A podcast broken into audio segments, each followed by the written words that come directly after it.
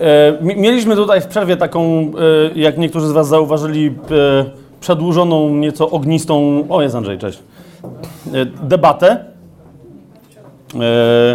Bardzo dobrą, chociażby z tego powodu, że na jej podstawie dwie rzeczy bym chciał poruszyć. Tak przy okazji, wybaczcie mi, że tak, ale kto wie, czy to właśnie nie jest...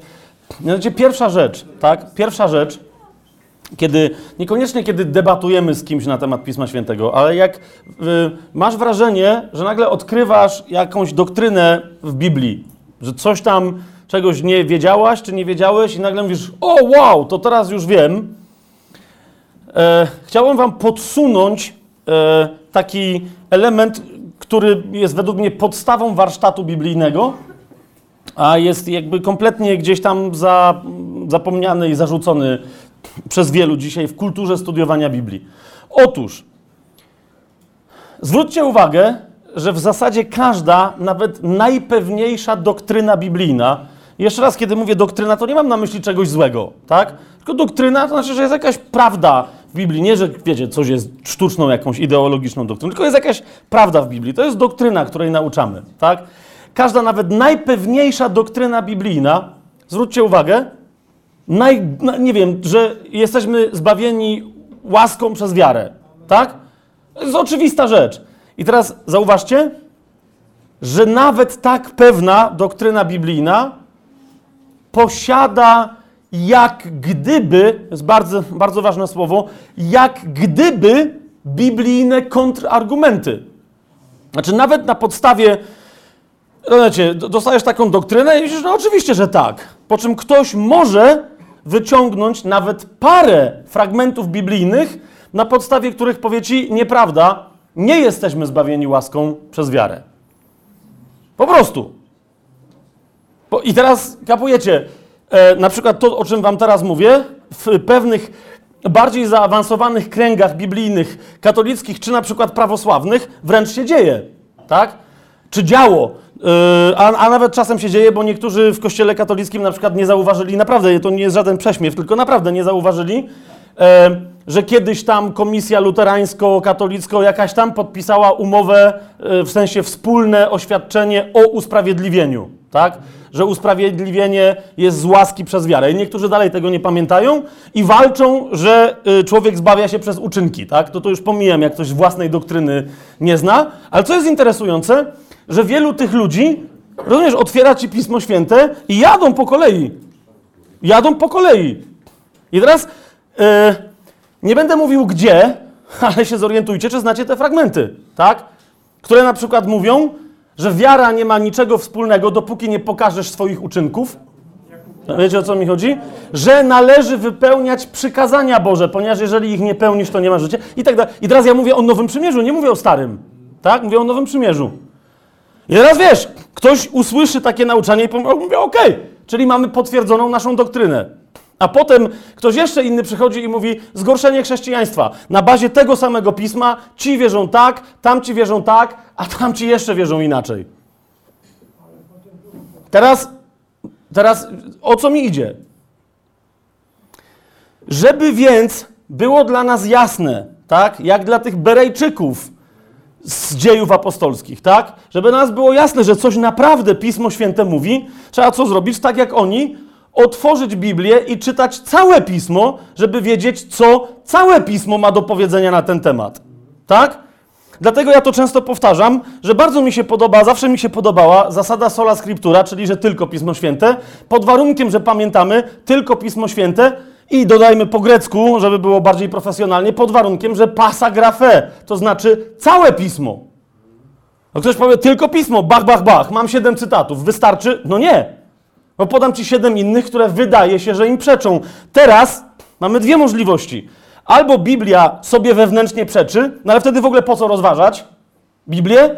Chyba, że wiecie, ktoś uprawia taką teologię, że sobie wyjmuje z Biblii jakieś tam fragmenty i podpiera nimi swoje tezy albo interesuje nas, co Biblia naprawdę ma do powiedzenia, a wówczas powinniśmy wziąć wszystko. Rozumiecie? Wszystko, co jest tam napisane. Dla przykładu, jeżeli yy, ja twierdzę, a twierdzę, tak? I stoję twardo na tym, że zbawienie To pierwsze podstawowe, fundamentalne, które oznacza, że masz życie wieczne. Tak? Nie wszystkie następne etapy, ale to, że masz życie wieczne i nie umrzesz na wieki. Jeżeli mówię, że ono jest nieutracalne, to rozumiecie, nie tylko jestem w stanie wam podać parę, paręnaście, czy nawet parędziesiąt cytatów, które potwierdzają e, tą tezę, ale jednocześnie jestem w stanie, mam nadzieję, że, że w pewnym, gdybyśmy siedli do tego, przywołać wszystkie cytaty, które wydają się bezpośrednio atakować tę tezę. Czy jest to jasne, o co mi chodzi? Po prostu. Y, musiałem to zrobić. Musiałem to wziąć na klatę, ponieważ rozumiecie o mi? Ja nie, nie, y, jak już odszedłem od kościoła rzymskokatolickiego i od tamtej religii, nie interesuje mnie przyłączanie się do kogoś na zasadzie powiedzcie mi, jaką macie teologię, jak mi przypasuje, to będzie super. Rozumiecie? Interesuje mnie naprawdę tylko i wyłącznie Pismo Święte. Tylko i wyłącznie w tym momencie, tak? I ono jest, ono jest kom, kompletne, ono jest pełne na, w, w, tym wieku, w tym życiu, na tej ziemi, w, pismo i duch, w którym mamy czytać pismo, są wystarczające, aby poznać tą prawdę, która nam na tym etapie powinna wystarczyć. Tak? Teraz, żeby ją poznać, jeszcze raz mówię, zbieramy wszystkie cytaty. Te, które wydają się popierać naszą tezę i te, które wydają się jej przeczyć. Tak? Może jakieś jeszcze inne, które wydają się, że jakąś inną tezę stawiają. Wtedy i tylko wtedy jesteś w stanie zobaczyć szerszy obraz, albo jesteś w stanie zobaczyć, rozłożyć ręce i powiedzieć: No nie wiem, jak to pogodzić. Wiesz o co mi chodzi? To jest dobra sytuacja, kiedy rozkładasz ręce i mówisz: Nie, nie wiem, jak to pogodzić. Nie wiem, gdzie tkwi problem, co się dzieje. Czemu czegoś nie łapię? Czemu tego nie łapię, z tamtym nie łapię, co się tu dzieje? Tak? Podam Wam taki prostszy przykład. Yy, temat zakładania. Yy, nakrycia głowy przez kobiety na nabożeństwie. Jest taki temat. Jest dosyć mocno y, utwierdzony w Biblii, czy nie? Jest. Okej. Okay. E, I teraz, y, kto, ma, kto ma zakładać tę chustkę na głowę? Kobiety, czy nie kobiety? Czy mężczyźni też? Nie, pismo mówi, że mężczyźni niech się modlą z odsłoniętą głową, czyli kobiety. Teraz pytam się, Kobiety jakie? Które spełniają jakie warunki? No i teraz się zaczyna. że mężatki. A jeżeli nie mężatka, ale kobieta chce zacząć prorokować w zborze, to może? Czy też nie może, dopóki się nie zasłoni, bo wtedy kobiecie nie wolno się odzywać. Wiecie, co gadam, nie? Nie wiem, czy zauważyliście, bo tu się następna rzecz pojawia, bo teraz jest doktryna o tym, że kobietom nie wolno nic mówić w zborze, tak? A nagle się okazuje, że no wolno, tylko niech gadają z nakrytą głową. I teraz co się dzieje? Widzicie to tam? Teraz jest, że kobieta ma się nie odzywać. W jednym miejscu jest tam powiedziane, że kobieta ma się nie odzywać, tylko jak czegoś nie rozumie, ma wrócić do domu i spytać się męża. Tak? A jak nie ma męża? Teraz wiecie, a, i teraz jest moje pytanie, no to czyli, nie, bo to jest istotne, tak? Jak mówisz, ja trzymam słowa, no to fajnie, ale co ma zrobić ta widna, co nie ma męża? Musi wyjść za mąż? A siódmy rozdział pierwszego listu do Koryntian mówi, chyba, że płoniecie, ale jak nie, to niech każdy zostanie w takim stanie. No i teraz masz. Ale teraz on mówi, ja nie płonę za chłopem, ale płonę za poznaniem, a nie mam się kogo spytać, bo nie mam męża. To nie chce, no ale jak chce kupi, kupi chustkę, to musiałaby proroczo się zapytać, no nie, bo niektóry, albo się pomodlić, typu Duchu Święty wobec całego zboru tu ma chustkę, tak? Proszę cię, żeby ktoś tu odpowiedział mi na pytanie i zadaje pytanie. Bo musi zachować formę modlitewno-proroczą, tak? Czy co? Widzi... Jeszcze raz, ja się nie nabijam, tylko wam pokazuję, jeżeli naprawdę, wiecie, zaczniesz y, za łatwo wyciągać jakąś doktrynę, jeszcze taką, wiecie, praktykę dyscyplinarną, no to wtedy jest pytanie, no to dokładnie tam, co tam jest napisane. Jak dokładnie sprawdzisz, co jest napisane, no to zaraz, to, to do paru sytuacji nie pasuje, więc do czego to pasuje i tak dalej. Jeszcze raz, jeżeli masz jakąś doktrynę, jeżeli masz jakieś odkrycie, wiedz doskonale, jakie, te, jakie cytaty popierają Twoją tezę i jakie ewidentnie, wydaje się, że ewidentnie jej przeczą. Dlaczego tak jest? Może się okazać na końcu, że Twoja teza naprawdę jest błędna i jakieś fragmenty Twojej tezie przeczą. Wiecie o co chodzi? Tylko i wyłącznie na przykład tego rodzaju studium jest w stanie doprowadzić nas e, do jasnego rozsądzenia, czy cokolwiek, jeżeli Jezus powiedział, a powiedział, tak? Jeżeli powiedział, kto nie spożywa mojego ciała i nie pije mojej krwi, nie ma życia w sobie, tak? To, czy to oznacza, że tylko ci, którzy mówią, ten chleb to jest to ciało, że tylko oni mają rację? No sam no pomyśl, bo teraz rozmyśl, to często jest, ostatnio mieliśmy taką rozmowę, tak? Jakaś tam pani mówi, no ale zaraz mówi. Jest wyraźnie, jak dosłownie trzeba czytać pismo, to powiedz mi, gdzie ty jesz ciało i gdzie pijesz krew Pana Jezusa? I mówię, dobrze dziewczyno, ja ci pokażę gdzie, ale jak ci pokażę gdzie, to przyłączysz się do mnie? Nie jestem jeszcze na to gotowa. A no widzisz, to po co się pytasz? Ale możemy w to wejść. Naprawdę. Naprawdę zacząć jeść ciało Jezusowe i pić Jego krew. Teraz widzicie, wiecie gdzie mnie trafiło? Tak jak skoro o tym mówię, że mam pokazać przykład. Wiecie gdzie mnie trafiło? Z, z tematem ciała i krwi Chrystusowej? Że to nie może być tak, jak w religii rzymskokatolickiej to jest podawane. W którym, w którym biblijnym miejscu mnie to trafiło? W momencie, kiedy na serio przyjąłem bardziej fundamentalną doktrynę realnego powrotu Chrystusa na ziemię. To jest absolutnie nie do podważenia. Tak? I teraz zwróćcie uwagę, o czym mówi pismo w wielu miejscach, że on dokładnie tak, jak poszedł do nieba, dokładnie tak musi wrócić i w tym czasie tak nie może go być na ziemi. Tak, czyli jak? Skoro on powiedział, na przykład, przyjdę do was w moim duchu i rozradują się wasze serca. Czyli co jest aspektem koniecznym do zachowania e, prawdy biblijnej? Wiara w to, że Jezusa fizycznie nie ma na ziemi. Rozumiecie, o co mi chodzi? Bo on ma tak wrócić. Jeżeli więc ktoś mi mówi, że Chrystus w swoim bóstwie, w swojej duszy, w swoim ciele cały już jest i mieszka po skrzynkach, po, rozumiecie, y, różnych miejscach na... No bo ja nie wiem, czemu to nazywać koniecznie tabernakulum, co by oznaczało, że to jest jakiś niezwykły namiot, a to co to za namiot? Mm. Kiedyś na mszy dziecięcej w Kłodzku, pamiętam, to na szczęście to był u mnie krótki epizod, ale miałem taką akcję. Zapytałem jedno dziecko, e, chodziło mi, wiecie, że myślałem, że dzieci są takie jakieś...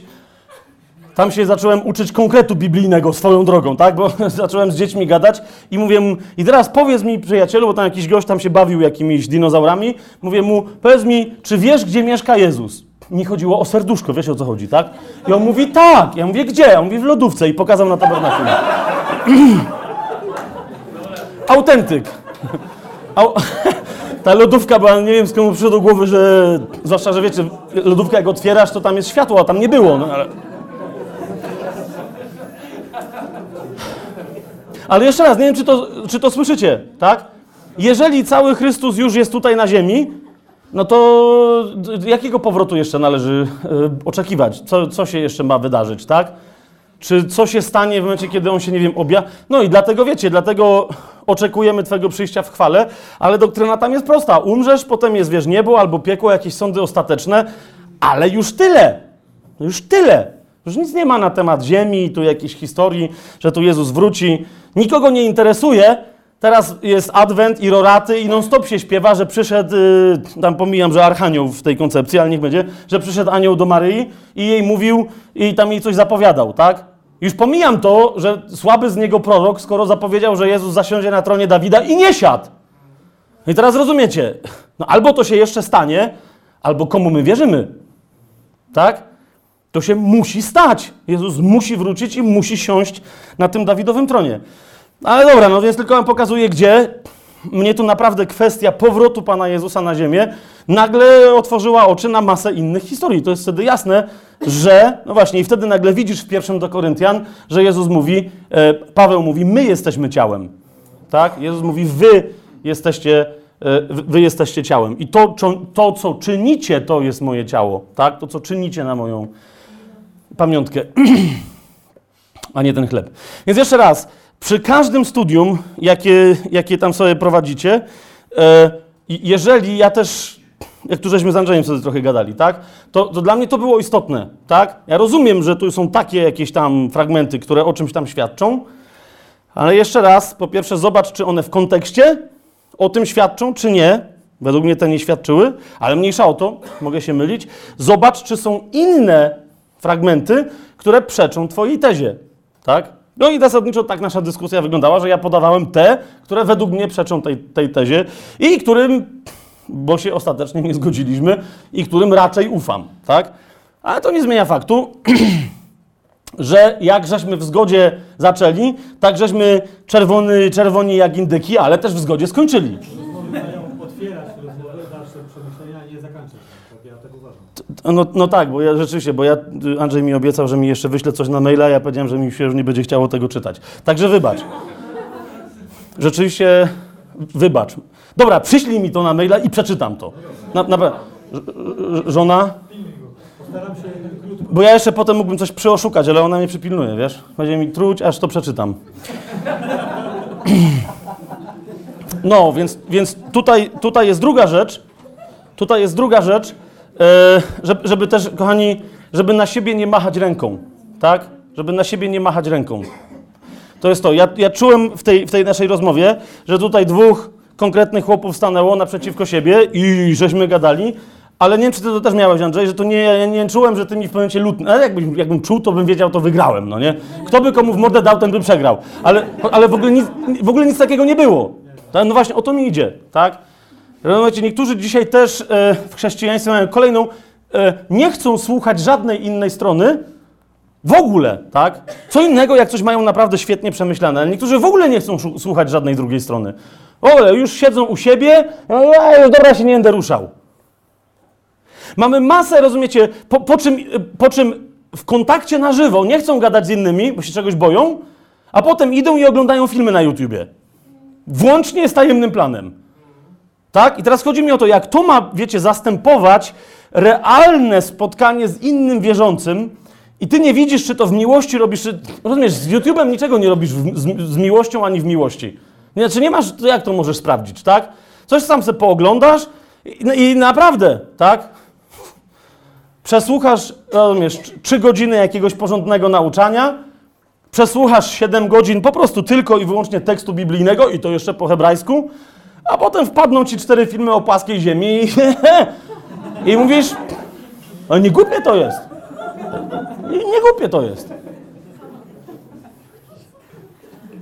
I co? I najlepsze jest, i najlepsze jest, że potem ktoś do mnie przychodzi, teraz jeszcze raz, ja nie, nie wiem, tak? Nie, w ogóle nie chce mi się już o tym dyskutować. Niech będzie płaska, niech będzie jaka chce, tak? Jedyny problem, jaki z tym mam, to że ktoś do mnie przychodzi, tak, i z całą pewnością, patrząc mi w oczy, mówi mi, że Biblia mówi, że Ziemia jest płaska. I podaje mi wszystkie dowody z YouTube'a, tylko nie żadnego cytatu biblijnego. Tak? I jeszcze mi potem mówi, że jak w to nie wierzę, to jest wątpliwe moje zbawienie. O! O! Widzicie teraz o co mi chodzi? Ty mówiłeś, że trzeba się wszczepić w Izrael, a tam się trzeba wszczepić najpierw w płaską ziemię. I wtedy możesz dopiero poznać Chrystusa i tak dalej.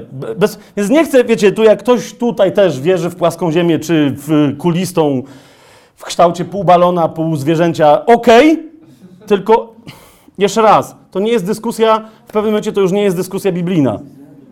Tak? I jeszcze raz, znowu, jeżeli ktoś mówi, tak? Nawet to jest dobry przykład, że dobra, ale jednak Biblia mówi, że Ziemia jest płaska. Znowu, bądźmy precyzyjni, jeszcze raz, powiedz mi, czy są jakieś dowody w Biblii, które przeczą tej tezie. Jeszcze raz mówię, jak ktoś mi mówi, że, nie ma, że ma taką doktrynę, że po prostu ona jest jasna w Biblii tak bardzo, że nic się nie wydaje jej przeczyć, to już prawie z góry mogę powiedzieć, okej, to na pewno jest badziew. Po prostu. Bo Biblia jest napisana dla ludzi, którzy nie mają w sobie ducha bojaźni, ale mocy, miłości i trzeźwego myślenia. Bóg nas szanuje, nie traktuje nas jak idiotów. Ok? Oczywiście cały czas bardzo konkretną rzeczą jest, e, żebyśmy się też trzymali tematu, ale to jest w ogóle inny temat, więc trzymajmy się naszego, ale w dyskusjach biblijnych, żebyśmy się trzymali tematu, tak? Jeżeli pytam kogoś, pokaż mi płaską ziemię w Biblii, a ten mi następnie cytuje fragmenty na temat firmamentu, to mówię, to zaraz, no to gadamy o tym, czy ziemia jest płaska, czy firmament jest szklany. No rozumiesz, to są dwie różne rzeczy, tak? No ale musi być płaska, żeby firmament był szklany. No niekoniecznie. Może, no rozumiesz, może jest szklana kopuła dookoła kuli. Łapiecie o co mi chodzi, tak? Czyli jedno drugiemu nie przeczy, a może przeczy, ale to znowu, Pokaż mi to w Biblii. Musi być konkretne, po prostu, tak? Nie, bo się pytałem pilota i pilot, no fajnie, ale pilot jest Biblią, czy czym jest? My się tylko pytamy o coś, czy coś jest w Biblii, czy tego tam nie ma. Cała reszta mnie nie interesuje, bo wiarą postępujemy, a nie oglądaniem zmysłowym, tak? Drugi do Koryntian. tylko tyle. Teraz, kochani, jak już to mamy. Aha, ale jeszcze druga rzecz, tak? Bo myśmy. y, Muszę, no widzisz. Dobra, muszę to powiedzieć. Nie, nie, powiem wam proroctwo. Bardzo ważne dla Kościoła. Eee, I już to mówiłem w jednym czy w drugim miejscu i powiedziałem, żeby to nie było nagrywane. Nie wiem, czy to będzie opublikowane, ale nagrywaj. Bo chyba jest czas, żeby to powiedzieć. Bo teraz tak. E, rozmawialiśmy z Andrzejem, czy trzeba mieć świadomość Izraela, czy nie trzeba, czy kto go odrzuca, czy coś tam. I jeszcze raz, ja nie jestem Izraelofilem, przez co e, często jestem atakowany, że uprawiam teologię e, pod, podmianki, zastąpienia, przestąpienia i wystąpienia. Ró- różne historie. A z drugiej strony pierwsze trzy sezony tajemnego, plany, to, ta, tajemnego planu to było cały czas, no bo idziemy po kolei w Biblii, tak? Więc to było Stare Przymierze. E, I nagle się okazało, że- że, jestem żydofilem i kimś tam, okej. Dobrze, że żydofilem, a nie innym filem. I, i e, okej. Myślę, że jest to dosyć istotny temat. Niekoniecznie to, o czym myśmy z Andrzejem dzisiaj rozmawiali, ale z, z jakiego powodu?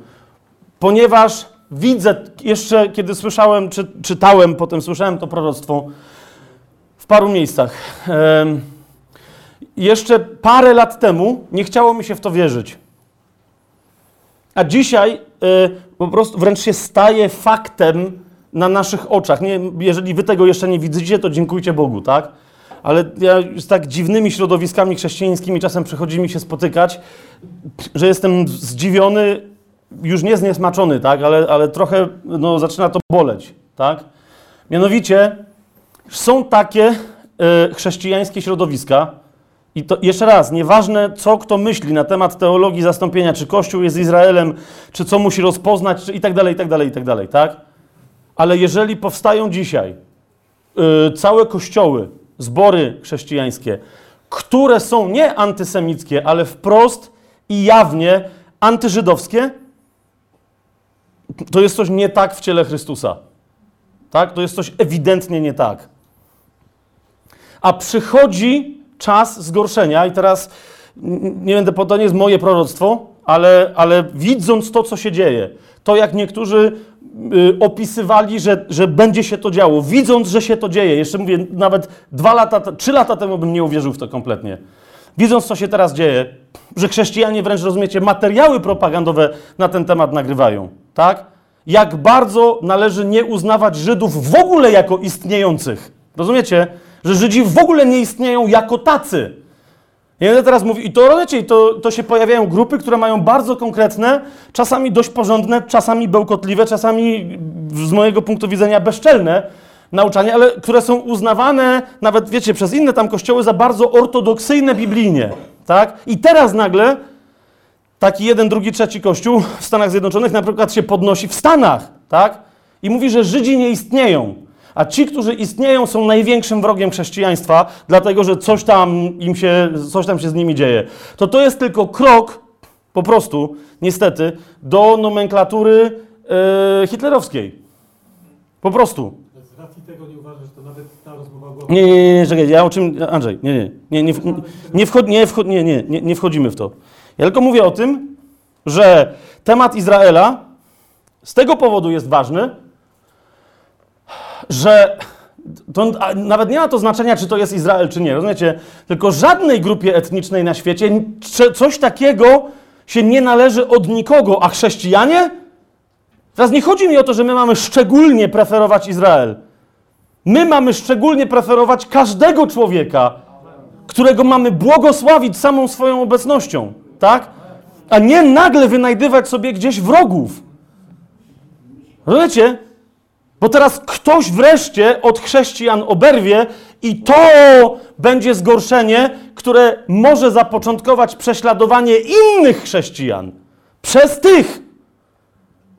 Ktoś wreszcie od chrześcijan mieniących się fundamentalnymi biblijnie, co nie jest prawdą, ktoś wreszcie od nich oberwie.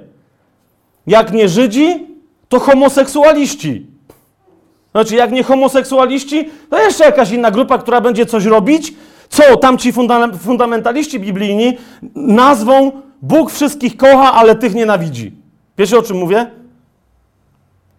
I z tego powodu, teraz nie chodzi mi o to, że to wyjątkowo chodzi o Izrael, choć jeszcze raz, to wyjątkowo chodzi o Izrael, tak? List do Rzymian, Paweł w liście do Rzymian w dziewiątym rozdziale, yy, w trzecim wersecie, w drugim i w trzecim wersecie mówi szokującą rzecz. I ona jest dla nas, oczywiście on to mówi jako Izraelita, ale wciąż Duch Święty uznał, że to stwierdzenie jest prawdziwe. I w swoim kontekście, ale chciał, żeby było w Biblii. Paweł powiedział: Odczuwam wielki smutek i nieustający ból w moim sercu. Dlaczego? Trzeci werset. Pragnąłbym bowiem sam być odłączony od Chrystusa za moich braci, za moich krewnych według ciała. Nie wiem, czy słyszycie?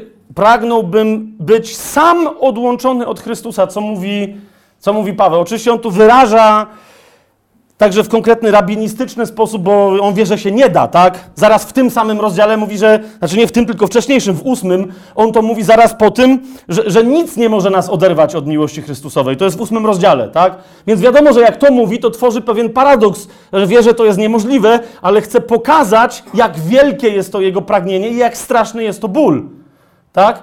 I nieustannie upomina, i to jest prawda, o czym rozmawialiśmy, upomina pogan, żeby się nie wynosili ponad te oliwki, które są z oryginalnego drzewa, bo my jesteśmy z drzewa dzikiego, po prostu. I tyle.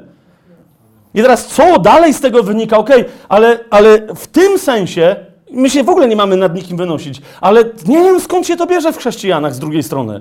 Wynoszenie się, znaczy wiem skąd się to bierze. Się wszystko zaczęło od Konstantyna, który nienawidził Żydów. Tak? I, i założył taką dziwną formę Y, religii, która udawała chrześcijaństwo od samego początku, która bazowała na nienawiści do Żydów, po prostu.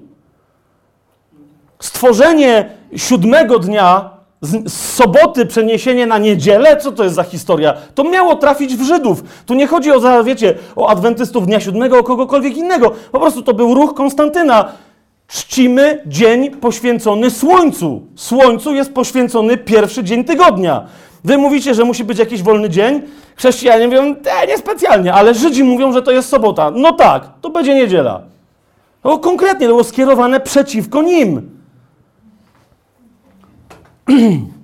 Jedną z pierwszych grup oryginalnych chrześcijańskich, wierzę, że biblijnie wyznających, byli kwadrodecymanie, tak? Którzy, y, którzy wyraźnie chcieli, żeby, jeżeli my jako chrześcijanie mówią, obchodzimy Paschę, to to obchodźmy tak, jak mówi pismo, tak? Czyli kiedy? 14 dnia miesiąca Nisan. No to tak jest. Wtedy, wtedy, rozumiecie? I co się wtedy stało?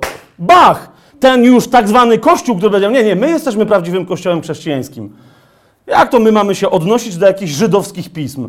Przecież wiadomo, że Jezus był kapłanem rzymskim.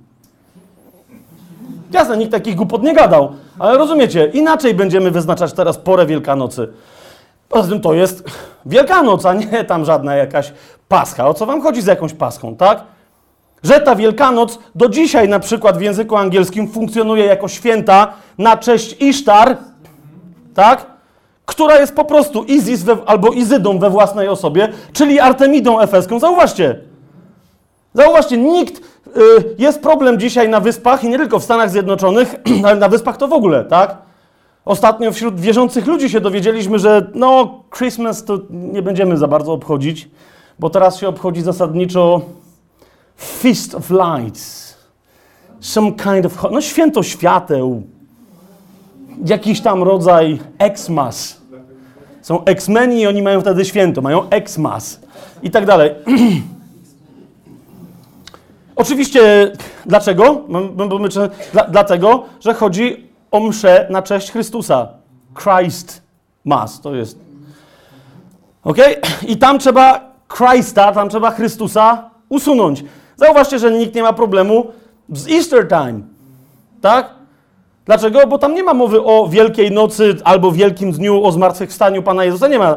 To, to są święta na cześć Isztar, która od zawsze, od czasów babilońskich, wiadomo, że była tą boginią, która wyprowadzała zająca z jajka. Przecież to Babilon wiedział doskonale, to jest ich kult. Wyprowadzanie nowego życia symbolizowanego przez zająca, skąd? Z jajka, które znosiła Isztar. No, no właśnie, niektórzy robią, co w ogóle? No tak. To są stare babilońskie zwyczaje. Teraz nie chodzi mi o to, że od razu, jak dzieci tam malują jakieś pisanki, to że czczą Izydę i w ogóle, wiesz, należy podpalać wszystkie koszyki w Wielkanoc. Dobra.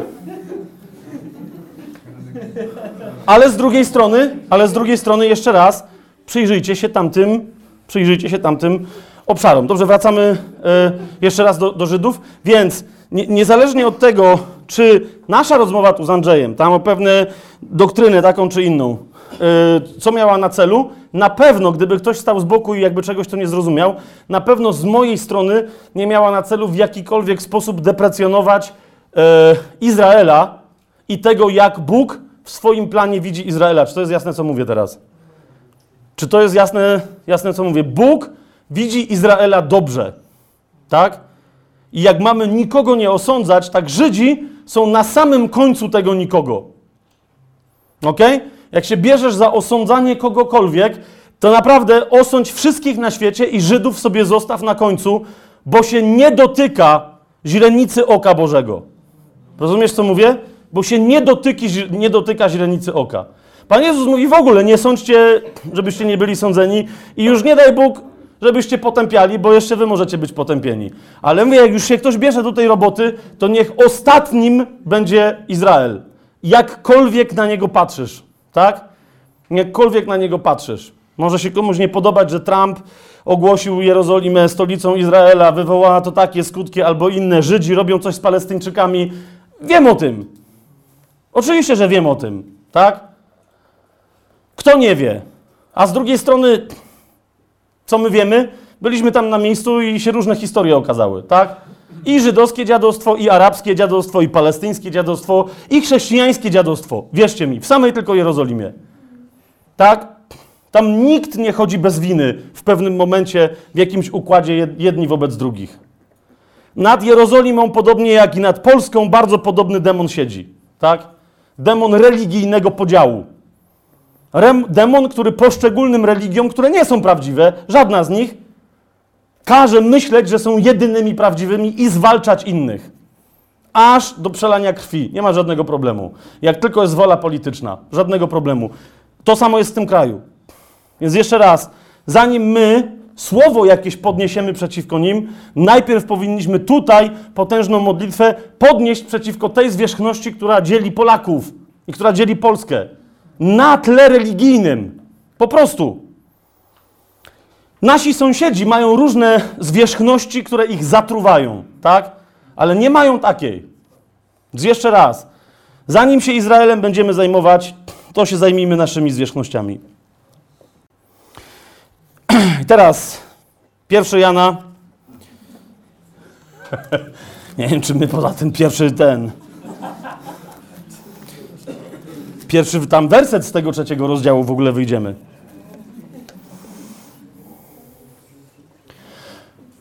Bardzo skrótowo żeśmy sobie opowiedzieli o tym, że y, jaką ofiarę poniósł ojciec, nie tylko syn, tak? Że ojciec jest tym, który pozwolił synowi złożyć samego siebie w ofierze. Ale to z jego strony była decyzja. Jeszcze raz, jeszcze raz. E, popatrzcie na Abrahama wreszcie w Biblii.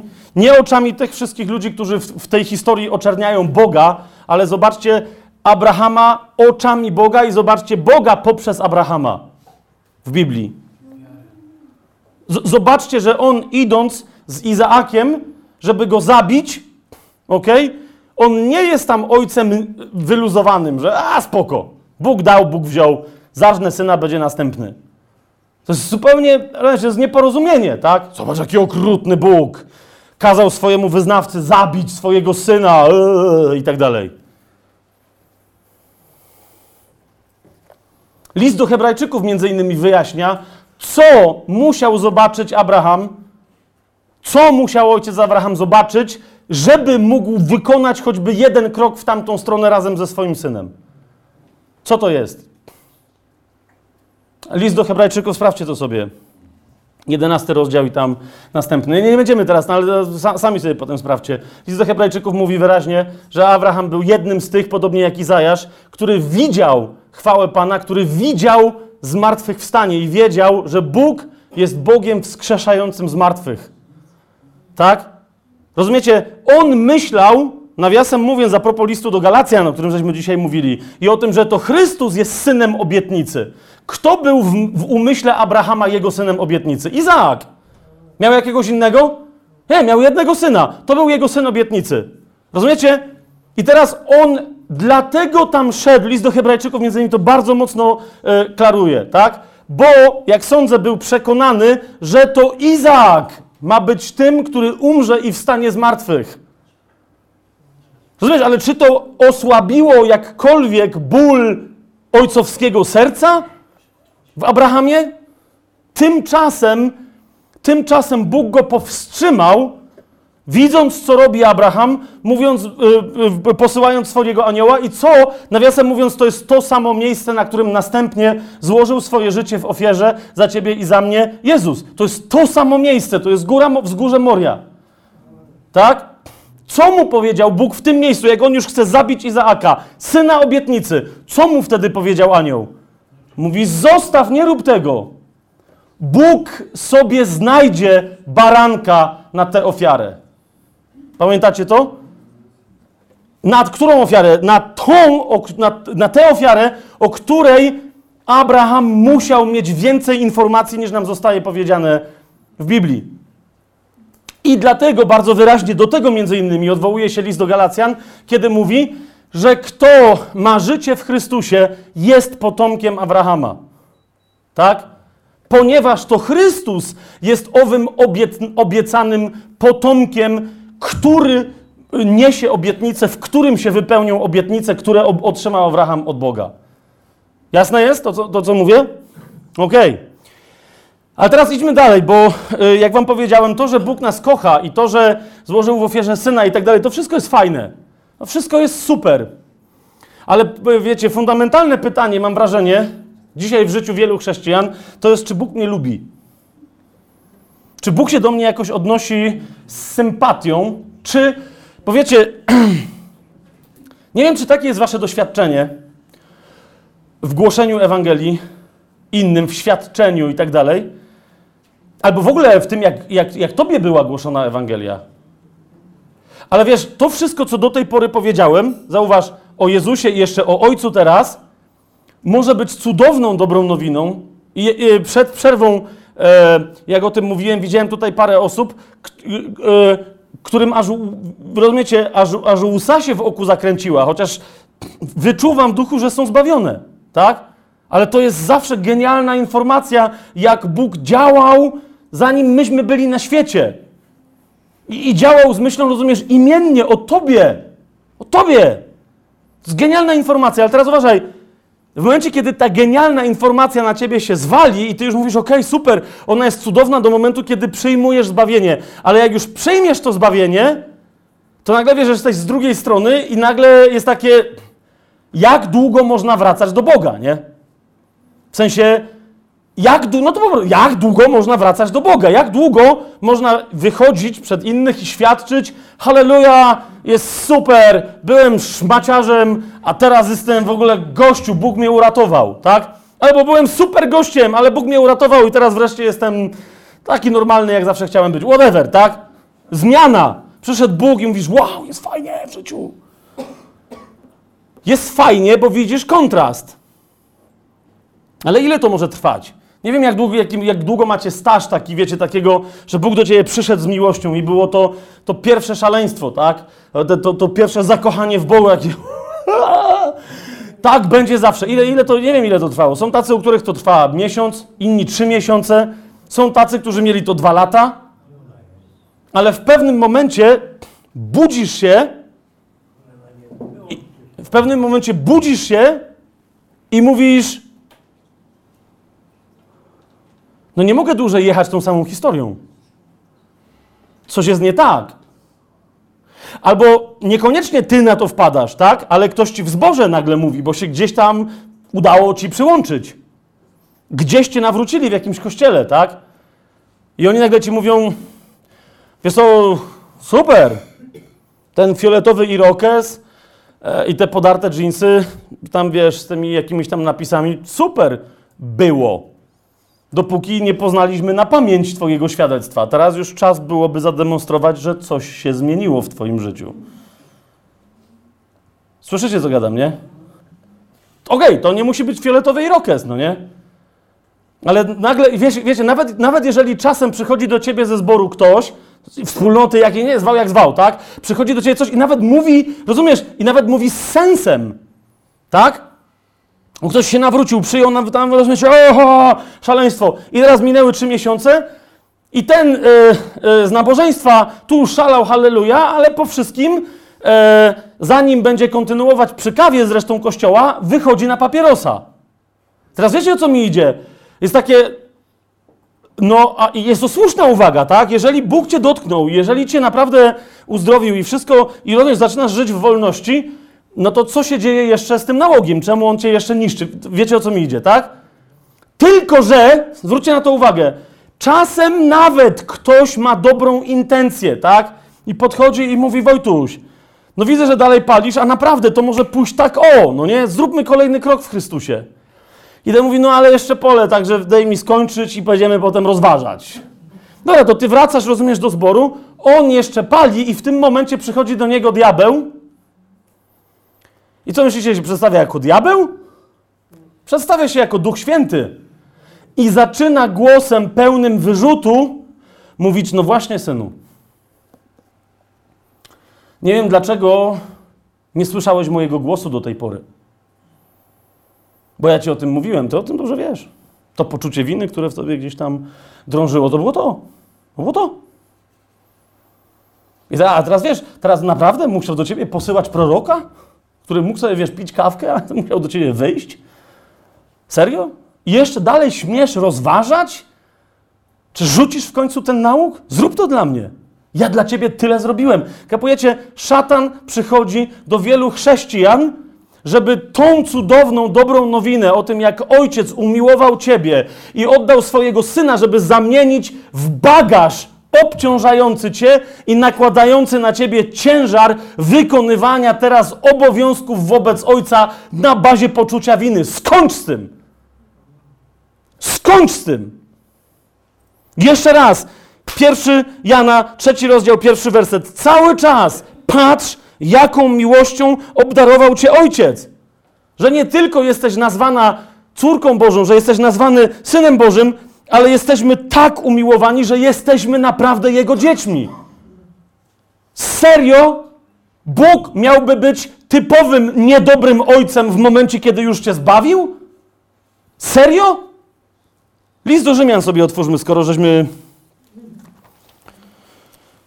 coś tam o nim mówili. List do Rzymian. Piąty rozdział. To oczywiście trzeci rozdział, piąty, genialne rzeczy, ale zwróćcie tylko uwagę na ten, jaki, na, na, na te, te, te trzy wersety, ósmy, dziewiąty i dziesiąty. Bóg okazuje nam swoją miłość. Teraz zauważcie, jak tu jest ciekawie czas poskładany. Bóg okazuje nam teraz, okazuje, wobec, Bóg okazuje nam swoją miłość przez to, że gdy jeszcze byliśmy grzesznikami, Chrystus za nas umarł. Rozumiesz, ale patrz, co jest dalej. Idź dalej w pełnej dobrej nowinie. Tym bardziej więc teraz, będąc już usprawiedliwieni Jego krwią, będziemy przez Niego ocaleni od gniewu. Widzisz to? Od gniewu, uważaj, który oczywiście ma nadejść wraz z dniem gniewu. Będziemy wtedy ocaleni. Ale dziesiąty werset mówi: Jeżeli bowiem, będąc nieprzyjaciółmi, zostaliśmy pojednani z Bogiem przez śmierć Jego syna, tym bardziej, będąc pojednani, będziemy ocaleni przez Jego życie. Teraz, kiedy życie Jezusa pojawi się w tobie? Już się pojawiło. Rozumiesz o co mi chodzi? A zatem od momentu, kiedy się w tobie pojawiło i kiedy w tobie trwa, ono nie tylko kiedyś cię ocali, ale za każdym razem cię ocala. I to nie chodzi wcale o gniew Boży, tak? Przede wszystkim ocala cię przed oskarżeniami tego, który jeden jest pierwszym ojcem wszystkich oskarżycieli, kłamcą i zabójcą od początku, przed oskarżeniami szatana. Księga Objawienia mówi wyraźnie, że to on jest oskarżycielem braci. On śmiał chodzić przed Boży tron, bo jeszcze miał prawo. On śmiał chodzić tam i bezczelnie atakować ciebie i mnie, zanim jeszcze przyszliśmy nawet na świat, bo taka była robota diabła. Rozumiesz? To było jego oskarżenie. To był jego zapis dłużny. On to miał na papierze. Teraz zrozum, to co dla ciebie zrobił Chrystus, to jest nie tylko, że cię zbawił od przyszłego gniewu i masz życie wieczne, ale już teraz uzdolnił cię do. Bo, bo co się stało z tym zapisem dłużnym? Został zmazany. Został zmazany. W momencie, kiedy pojawia się w tobie. I teraz słuchajcie, wiem, że znowu pojadę hardcorem, ale zaufajcie mi. Nie, nie mi, nie, nie ufajcie mi. Nie ufajcie mi. Nie ufajcie mi. Bogu ufajcie. Teraz taki test zaufania Bogu. Za każdym razem. A teraz będzie dobre. Nie, nie ufajcie mi. Test zaufania Bogu. Za każdym razem, kiedy przyjdzie ci myśl oskarżycielska i pomyślisz sobie, że no przecież to oskarżenie ma sens, bo ono musi mieć sens, ponieważ no Bóg to mówi, bo to się wszystko zgadza. Natychmiast zgrom tego złego ducha. W imieniu Jezusa Chrystusa, mocą Jego śmierci i zmartwychwstania, mocą Jego drogocennej, najświętszej krwi, związuję Cię, nakazuję Ci milczeć i odsyłam Cię w tym momencie tam, gdzie Jezus chce, żebyś był odesłany, żebyś nigdy więcej nie wrócił ani do mnie, oszuście, ani do żadnego innego człowieka, żebyś już nigdy nikomu więcej nie, zasz- nie zaszkodził. Rozumiesz? Jak zaczniesz mówić w imieniu Jezusa Chrystusa, to natychmiast pojawi się obrona, uwierz mi. Na zasadzie, yy, jesteś, jesteś pewna, że nie zbluźnisz właśnie w tym momencie? Boga w imieniu Jezusa Chrystusa chcesz gromić?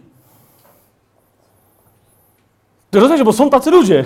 Ktoś mi powiedział, że stary, ja zrobiłem tak, jak mówiłeś, ale wiesz, a jeżeli to Bóg powiedział? List do Rzymian, Ósmy rozdział. Genialny. Cudowny. 31 werset. Jeszcze raz. Jeżeli Bóg wydał swojego syna za nas, kiedy jeszcze byliśmy Boga nieprzyjaciółmi, przez co staliśmy się kim? Przyjaciółmi, tak? List do Efezjan. Współdomownikami Boga. To teraz jest po naszej stronie, czy nie jest? Okej, no to Rzymian 8 rozdział, 31 werset i następne. Co czytamy? Cóż więc na to powiemy? Woła Paweł. Jeżeli Bóg jest z nami, i zauważcie, no tylko jedno musisz wiedzieć, czy Bóg jest po twojej stronie, czy nie jest po twojej stronie.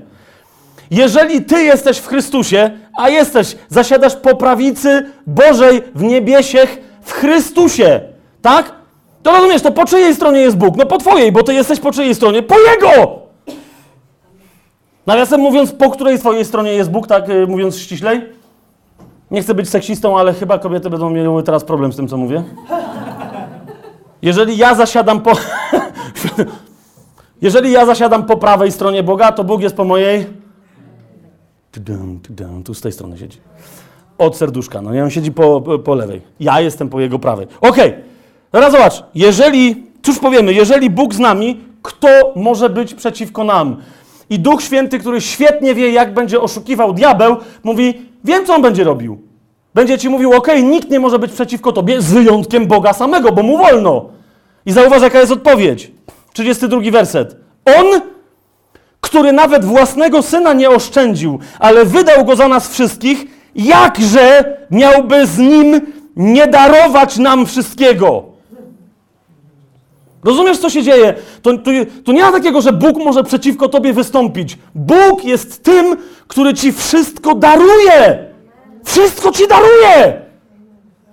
Więc jeszcze raz, pobudka. Kto cię ma oskarżyć? Chrystus? 33 werset. Kto będzie oskarżał wybrańców Bożych? Bóg jest tym, który usprawiedliwia. To kto potępi? 34 werset. Chrystus? On jest tym, który umarł. Więcej, zmartwychwstał, który też jest po prawicy Boga i co? I wstawia się za nami. Mówi, no to czy może się Bóg rozdwoić? To też taki Pan Jezus, tak? Siedzi po prawicy i mówi, yy, ojcze jest na ziemi Fabian. Teraz właśnie gada. Dosyć takie kontrowersyjne rzeczy, no nie? I Bóg mówi, mm, okej, okay, obdarujmy go większą mądrością. Po czym Pan Jezus przelatuje na drugą stronę i mówi, ale ja bym cię zastanowił, dlatego że w zasadzie moglibyśmy mu lutnąć. Rozumiesz? To co to... Ta, ale teraz zauważcie, co się dzieje, tak? W sensie, widzisz, co, ja teraz, co się teraz stało? To jest karykatura Chrystusa. Kto się zajmuje karykaturowaniem Chrystusa? Tylko diabeł. Ok? Dlatego jeszcze raz. Przy każdym. Os- Bóg przychodzi do ciebie w swoim świętym duchu w imieniu Jezusa Chrystusa. Chrystus przychodzi do ciebie zawsze z rozwiązaniem. Czy Bóg jest z ciebie zawsze zadowolony? Nie. Nie. Bo teraz będzie Bóg nas kocha, Bóg nas lubi, szałada, hiperłaska. Powoli. Powoli. Bo jesteśmy też sługami i to ewidentnie nieużytecznymi. Tak? Jak zbawieni jesteśmy z łaski, absolutnie za darmo, tak rozpoczęliśmy bieg i zaczęliśmy pracę. W tym biegu biegniemy po nagrodę, a w tej pracy pracujemy dla zapłaty. Ojciec by nam nie wyznaczył biegu, w którym by nie wiedział, że możemy wygrać, i ojciec by nam nie dał pracy, której by, nie, której by wiedział, że nie możemy wykonać. Absolutnie. Ale dał nam pracę do wykonania, dał nam bieg do przebiegnięcia i liczy na to, że nie musi nam w tym biegu i w tej robocie pomagać, bo wie, jak dobrze stworzył nas w Chrystusie Jezusie. Rozumiesz? To jest element wiary Jezusa Chrystusa, którą On ma, ufności, którą położył w swoim Ojcu i którą jednocześnie ma, ufając Ojcu, w Tobie. Podstawą Twojej wiary musi się stać wiara Jezusa Chrystusa. Jeżeli tracimy czas, jeżeli nie przynosimy owocu w tym życiu, czy ojciec przestał Cię kochać? Nie. Czy ojciec przestał Cię lubić? Nie. Słowo Boże nie będziemy już tam nawet sięgać, ale Słowo Boże wielokrotnie mówi o tym, że ojciec nie tylko nie przestaje kochać, ale także nie przestaje lubić. Rodzice, tutaj jest trochę rodziców na tej sali. Także wybaczcie mi, kochani, ale będę musiał obnażyć nieco waszej hipokryzji. Żartuję, już tam wyluzujcie się, no nie? Chociaż trochę obnażę. Otóż mówię teraz do tych, co nie mają dzieci. Oraz do tych, co mają dzieci i nigdy nie chcieli się przed sobą do tego przyznać. Otóż dobry rodzic nigdy nie przestanie kochać swojego dziecka. Ale mój Boże, czasem jak on go nie lubi.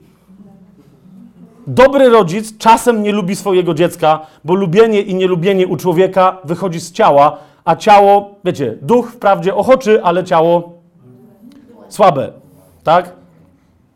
Czasem do tego stopnia rodzice nie lubią swoich dzieci, lokalnie, na chwilę, tak? Czasem rodzice do tego stopnia nie lubią swoich dzieci, I jednocześnie nie chcą się do tego przyznać, że zaczynają nie lubić na przykład swojego współmałżonka, tak, żona, męża i tak dalej, i na niego zwala problemy. Tylko dlatego, że jest tak naprawdę wkurzona na dziecko. Nie będę teraz tego rozwijał, ale niektóre tak zwane depresje poporodowe wynikają tylko i wyłącznie z tego, że kobieta nie przyznaje się do tego, że jest wściekła na dziecko, że chodzi zmęczona i niewyspana. Tak? A w momencie, kiedy tą wściekłość, bo przecież nie może, no ona, kobieta, matka, mo może być wkurzona na dziecko, nie może, no więc próbuje to przerzucić na męża. Tu widzi, że to jest niesprawiedliwe. Dem, dem, dem, dem, pff, depresja.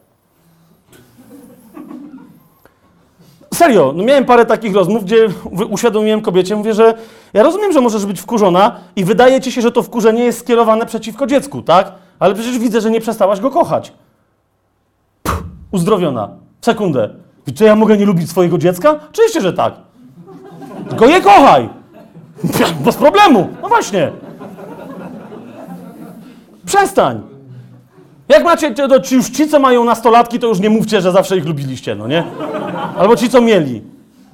Łazi, śmierdzi, gra na trąbce. Jeszcze nie mówią, czy gra. O, czekaj, bo tu tyle siedzi tata z synem.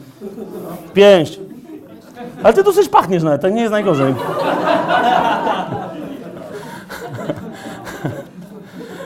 My się lubimy, nie, spokojnie, tu nie ma żadnego molestowania.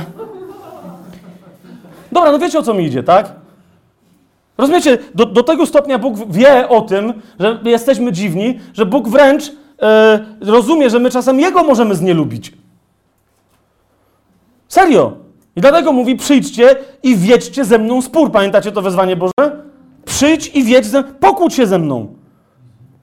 Dawid, który był człowiekiem według jego serca, zanim jeszcze grubo, zanim Pan Jezus przyszedł na świat. Tak? Dawid, Bóg powiedział, o, to jest człowiek według mojego serca. Co on takiego robił innego niż wszyscy pozostali? Zauważcie. On jeden ze swoich kłótni z Bogiem robił modlitwy. Wiecie, ile takich psalmów znajdziecie, gdzie on tam mówi, Boże! Ja wszystko rozumiem, ale jak długo jeszcze? I pamiętacie, no mogę otworzyć zaraz dosłownie, tak? Bo niektórzy, wiecie, robią z tego jakieś takie pietyzmy i tam jest, wiecie, Boże, jak długo jeszcze śpiewać będę ci... Przestań, tam jest wyraźnie powiedziane, jak długo jeszcze będę dar japę do ciebie. Drę się i drę i nie ma odpowiedzi. Normalnie już chyba z północy się drę. Nie taki, wiecie, że trzy lata, tylko wiesz, on tam mówi, że ej, bo mi się spać chce, no nie? A z drugiej strony, nie pójdę spać, bo cię znam. Czemu nic nie gadasz?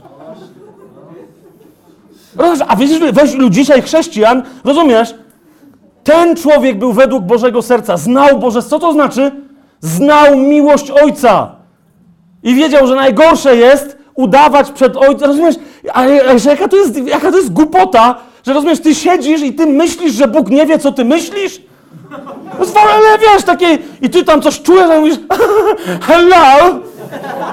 I Bóg taki, o super, widzę mojego chrześcijanina, takie, okej, nie, mu- nie patrzę ci na serce, tylko na głupie ryło.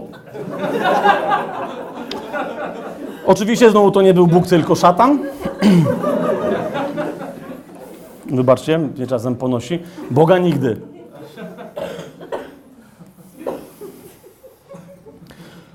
Człowiek, człowiek, który jest wypełniony miłością Bożą, daje się jej nieść i wie o tym, że nie ma takich emocji, które urażą Ojca. Bo jesteś człowiekiem i emocje masz, jakie masz. Paweł mówi: gniewajcie się, ale nie grzeszcie. Niech nad waszym gniewem nie zachodzi słońce. Tak? Czasem masz wkurzenie na Boga. Nie mów, że nie masz. Oczywiście, rok później nagle się okaże, ależ byłem głupi. Ja, ja tak mam. Ale rozumiesz, jak jest moment, kiedy jestem wkurzony i myślę, czekaj, no wszystko mi się składa. Boże, i teraz tu, w tym momencie 10 tysięcy ludzi powinno się nawrócić. A przyszło 7 na spotkanie, no to jak? Rozumiesz, i teraz co zaraz? Gdzie była obietnica? Co się stało? Halo? Po roku rozumiem, aha, to nie o to chodziło. Yy, przepraszam. Tylko rozumiesz, ty myślisz, że ojciec w tym momencie jest wkurzony i mówi, Fabian, z się zawsze nie da się z tobą gadać. Ale nie słuchasz mnie, a potem wiesz, przychodzisz jakieś pretensje, też jest spokój. Jaki, jaki jest twój Bóg? Powiedz mi, jaki jest twój Bóg?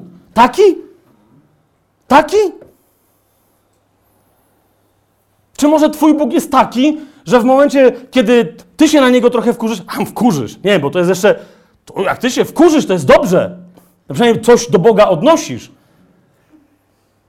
Ale dzisiaj, w tym świecie, w którym żyjemy, nie ma chrześcijanina, któremu by się czasem nie powinęła noga, tak żeby dzień, dwa albo trzy nie stracił, tak że się w ogóle nie pomodli na przykład. Albo wiesz, będzie tak, pomodliłem się, że niby coś, no nie, a potem jest takie, dobra, no nie modliłem się, no nie. A nie była modlitwa, no nie. Zasadniczo moje rozważanie Biblii w trakcie pospiesznego biegu na pociąg pospieszny, na który się spóźniłem, to było takie średnio judaistyczne studium. No to nie macie tak? O, teraz se siądę i teraz się pomodlę. O kurde, jeszcze zakupy muszę zrobić. Pomodlę się w samochodzie. Mhm. Wiesz doskonale, że nie o to chodziło, no nie? O, tu widzę, że kogoś trafiłem za bardzo. Mówiłem, że będą szły proroctwa, no nie? Ale teraz o co mi chodzi? Widzisz, nie o to, tylko o to, co za chwilę się stanie. W momencie, kiedy jednak wiesz, przychodzi po tych trzech dniach ten moment, że mówisz, dobra, mam czas, no nie? I teraz jak długo ci zajmuje, jak długo ci zajmuje rzucenie się w ramiona ojca? Powiedz mi, jak długo ci zajmuje?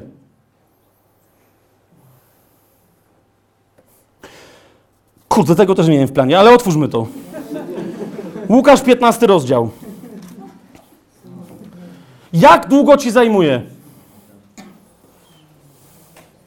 Posłuchaj, w przypowieści Jezusowej, to jest 15 rozdział Ewangelii Łukasza, to jest 18 wie- werset. To jest y, przypowieść o, i nie poprawiajcie mnie, bo naprawdę mam to przemyślane od 20 lat. To jest przypowieść o marnotrawnym ojcu. Jezu. Przypowieść o marnotrawnym ojcu. To nie jest pomyłka. Teraz zastanówcie się. Za chwilę będziemy jeszcze, jak ktoś będzie chciał, to niech w przerwie się zapyta. Więc w tej przypowieści o marnotrawnym ojcu, w ramach której pojawia się też marnotrawny syn, bo jaki ojciec, taki syn. Trochę żartowałem, teraz już przesadziłem. Tenże marnotrawny syn tamtego ojca, zauważcie, jaki ma plan, jaki ma plan na pogodzenie się z ojcem. 18 werset. Mówi tak: Wstanę więc i pójdę do mojego ojca. No to niektórzy liczą to, że jeszcze wstanie i że pójdzie, tak? Ponieważ był w dalekim kraju, to mówią, że no trochę tam szedł. Okej, niektórzy mają taką koncepcję, że to może zająć parę tygodni. Kapujesz, trzy, trzy dni ktoś się słabo modlił i potem parę tygodni musi się godzić z ojcem. Ale niektórzy mówią, nie, nie, dobra, to bez przesady. Jeszcze raz, zobacz, jak pominiemy to, że on szedł, na jaki czas zaplanował sobie ten syn swoje pogodzenie z ojcem? Mówi tak, pójdę i powiem mu, ojcze, zgrzeszyłem przeciwko niebu i względem ciebie i nie jestem już godny nazywać się twoim synem. Zrób ze mnie, proszę, jednego ze swoich najemników. Ktoś ma e, stoper? Ktoś ma stoper, pytam się. Okej, okay. łap mi czas. Jeszcze raz. I to będzie takie z pietyzmem. Takie rozumiecie? Takie, żeby ojciec zrozumiał każde słowo, które mówię. Uwaga. Jest? Start. Ojcze, zgrzeszyłem przeciwko niebu i tak dalej. I względem ciebie. Eee, Tam jest dłuższy płacz. I nie jestem już godny nazywać się twoim synem. Zrób ze mnie chociaż jednego ze swoich najemników. Stop. Przy głębokim wzruszeniu męskim to są 23 sekundy. Ale kapujecie, to by było krócej, ale głębokie wzruszenie 23 sekundy. I teraz uważajcie.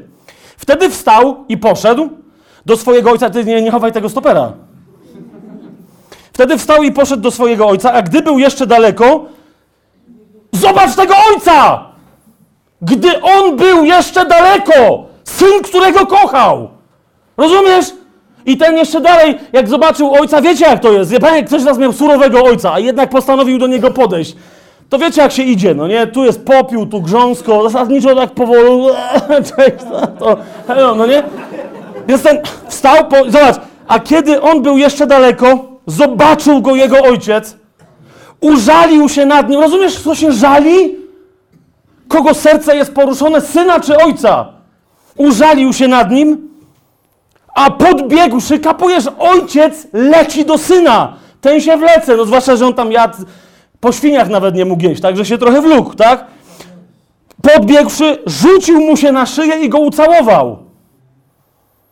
No i tu mamy typową chrześcijańską postawę, ponieważ, rozumiesz, no ojciec podbiegł, rzucił mu się, ucałował go, ale ten ma swoją formułę do opowiedzenia. Widzicie to? Nie, nieważne, co robi ojciec. Zauważ, jeszcze raz się ciebie pytam, jaką ty masz relację z ojcem? Kapujesz, ty jesteś co, marnotrawnym synem? Ty masz krew Chrystusa. Ty masz krew Chrystusa. Do cie, rozumiesz, do ciebie ojciec nie musi podbiegać, do ciebie ojciec wystarczy się odwróci i mówi ha! Ale ty kapujesz, ty myślisz, że musisz zrobić, przez całą drogę mleczną musisz obiec. Z tego tronu, od prawej strony Boga. Aaa! I może dojdę, dojdę z tej strony. Plus, i, a ojciec tak patrzy za tobą, jasne, bo ja nie mogę tam sięgnąć, jasne. Jeszcze dalej leć. Ale dobra, ten nie, nadal nie widzi, że ojciec go całuje i powiedział do niego syn. Tam było ile? 23 sekundy, tylko tu jest, wiecie, nerwowa sytuacja, ojciec już wisi na nim, całuje go, jakby nie było chłop chłopa, nieważne, że ojciec, ale wiecie, więc, yy, gotów?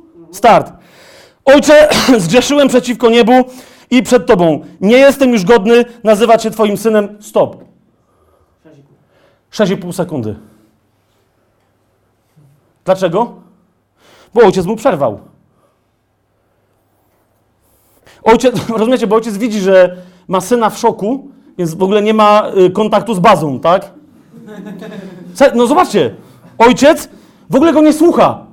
Tylko widzi, że a okej, dobra. Więc odwrócił się od niego i co mówi? Powiedział do swoich sług, przynieście najlepszą szatę i ubierzcie go, bo może to go przekona. Dajcie mu pierścień na rękę, bo chłop mnie tu coś macha tą ręką, niech zobaczy pierścionek. I dajcie mu obuwie na nogi, ponieważ jak ktoś mu założy obuwie na nogi, to zobaczy, że ktoś przed nim klęka, że on nie musi klękać przede mną. Załóżcie mu obuwie na nogi. Rozumiesz, w Nowym Przymierzu Stare Przymierze się odwraca. Za każdym razem, kiedy Bóg się objawia w Izraelu i nie w Izraelu. Za każdym razem, kiedy Bóg się objawia, ludzie nie wiedzą, co jest grane. Jeżeli to jest Bóg, mówi zawsze jedną rzecz. Jaką? Zdejm swoje sandały, zdejm swoje buty, bo ziemia, na której stoisz, jest święta. W Chrystusie, w Nowym Przymierzu, Ojciec do ciebie mówi: załóż buty, które ja ci daję na nogi, ponieważ ziemia, na której stoisz, jest święta. Rozumiesz to odwrócenie? Rozumiesz to odwrócenie? Ty myślisz, że ty jakieś drogi, to on cię znalazł. To on za ciebie syna ofiarował.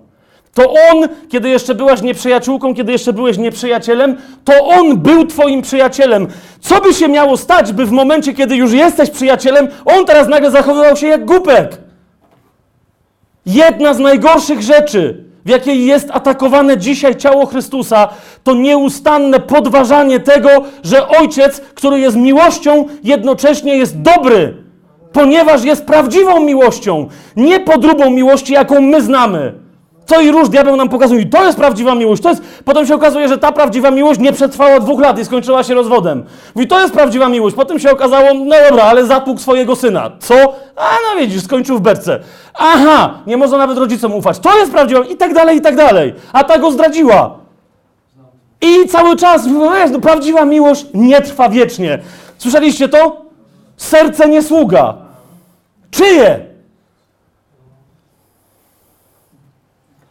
Na różne sposoby, nie chcę dzisiaj tego dotykać, ale za każdym razem, kiedy usłyszysz kogoś, kto przychodzi, i tu już nieważne z jaką doktryną przychodzi, ale widzisz, że ta doktryna zaczyna podważać zaufanie do Ojca jako dobrego, możesz z całą pewnością powiedzieć, że jest to doktryna fałszywa. Nie musisz pisma otwierać, jeżeli tylko z pisma znasz Ojca. Czy jest jasne to, co mówię? Nie musisz tego sprawdzać ponieważ On jest Ojcem tego, który powiedział: Kto mnie widzi, ten widzi również i Ojca. Nikt nie może Jezusowi zarzucić czegokolwiek, co by nie było miłością. Czegokolwiek, co by nie było dobre. Czy Jezus bywało, że zachowywał się surowo? I to jak? I to jak? Kolejnym kłamstwem, które szatan sprzedaje ciału Chrystusa, to jest, że miłość musi być miła. Że miłość musi być w takim sensie uprzejma, że grzeczniutka. Wiecie o czym mówię? Po prostu. Ale to jest nieprawda. Miłość jest uprzejma ekspansywnie. Nigdy się w ramach uprzejmości nie wycofuje. Rozumiesz? Zawsze przejmuje inicjatywę. Co Jezus powiedział? Zmuszają cię, żebyś szedł z nim tysiąc kroków. Mówi co? Poddaj się biernie? Nie! Przejmij inicjatywę. Idź dwa tysiące. Jedna z najbardziej poruszających mnie historii e, z Chin sprzed e, jeszcze parunastu lat, czy dwudziestu może maksymalnie, to jest historia, zawsze mi wstyd, że, że mówię, już tyle razy na tą historię się powoływałem i nie pamiętam dalej, jak ta dziewczyna się nazywała. Ewangelistka chińska, w tych czasach głosząca, kiedy y, po, po prostu, tak, niekoniecznie od razu była kara śmierci, ale był obóz koncentracyjny za głoszenie Jezusa, tak? I dokładnie głosiła w jednym miejscu, jak zaczynali ją ścigać, przenosiła się do następnego i do następnego i do następnego. Wielokrotnie cudownie była ratowana z opresji. Ale przyszedł czas, że ją złapali. Eee, I opowiadał mi to, a później też tu paru osobom, które tutaj są, to też na pewno e, to słyszeli. E, człowiek, który był wychowany w chińskich kościołach domowych podziemnych, tak? E, który tam e, roznosił Ewangelię tak dalej, i tak dalej. Przemycał w ogóle Biblię do Chin, tak? I teraz on mówi, że jak ją złapali, e, w ramach szacunku jej okazanego, normalnie by ją stłukli i potem powiesili i stwierdzili, że e, przed karą śmierci potknęła się na schodach, tak? Ale y, y, szef tego oddziału, który ją złapał, mówi, że mamy do ciebie szacunek, bo sprytna byłaś. I bardzo odważna. I wielokrotnie nam umykałaś z pewnej zasadzki, więc mamy do ciebie szacunek. Dlatego postawili ją na taborecie. Tak, nie, nie będę teraz ja cudował, bo jeszcze się przewrócę i zabiję, ok? No ale jak, jak, jak mówię taboret, to wiecie, co mam na myśli, tak? Niekoniecznie kachona, nie na niego wchodził, bo się zepsuje, jestem ciężki, ale na czymś takim. Założyli jej pętlę na szyję, podciągnęli tak, żeby stała na palcach. I przyłożyli jej sztylety do gardła, żeby nie, opad- nie odpoczywała na tych palcach, tak? I powiedzieli jej, zaraz podetniemy ten taboret, ale ponieważ mamy do ciebie wielki szacunek, ogromny, Uszanuj nasz szacunek. Otóż, ponieważ mamy do Ciebie wielki szacunek, to spełnimy dowolne życzenie, jakie masz przed śmiercią, pod warunkiem, że nie będziesz musiała schodzić z tego taboretu. Taki szacunek. Oni myśleli, wiecie, że dziewczyna w obliczu śmierci może będzie chciała, nie wiem, papierosa zapalić, wiecie, bo to jeszcze by jakoś dał radę, czy nie wiem, kielona walnąć, dobra, kończymy z tematem, tak? A ona mówi, nie, nie wierzę Wam, jest Chińska Republika Ludowa. Jak macie kończyć, to kończcie. Wówczas uniósł się honorem ten szef całej tej ekipy i mówi: Nie! Ja ci daję moje chińskie, rodowitego Chińczyka słowo honoru. Rozumiesz? Jakiekolwiek masz życzenie, spełnimy je. I ona mówi: A to dobrze.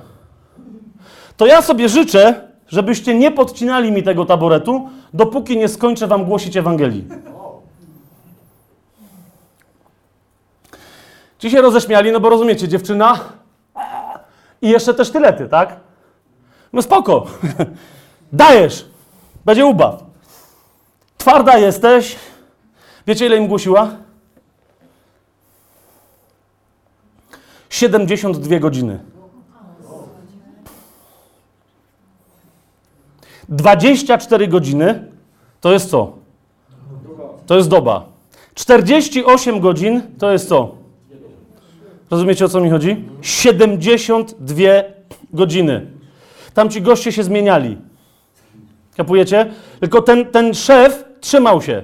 Rozumiecie? On się trzymał, tak? Łaził tam, przeklinał. Ona głosiła, paru gości się nawróciło w trakcie tego i po prostu wzięli i wyszli, tak? I on się przestraszył, co jest grane, bo nie mógł za nimi pójść. Wiecie, no jest... A ten, wiesz, wiecie, położył słowo honoru, tak? W pewnym momencie, bo on się bał, że wiecie, wszyscy się tam nawrócą. Po, po prostu 72 godziny, tak? Niektórzy tam w ogóle się nie nawracali, ale spali, no bo po prostu dajże spokój. Ten ich budził, rozumiecie, straż mówi, dobra, teraz ty trzymasz sztylet, no nie? A ona dalej! Słuchajcie, od początku Biblii aż do końca i z powrotem i jeszcze raz. Bóg tak umiłował ciebie, Ksiang Piao Pungu. Co, co? Ciebie! Za ciebie Chrystus przelał krew. Okej. Po 72 godzinach gość powiedział, niestety, nie mogę tego dłużej słuchać. W związku z tym ja nie mogę cię zabić. Dałem słowo honoru. Złaś i idź wolno.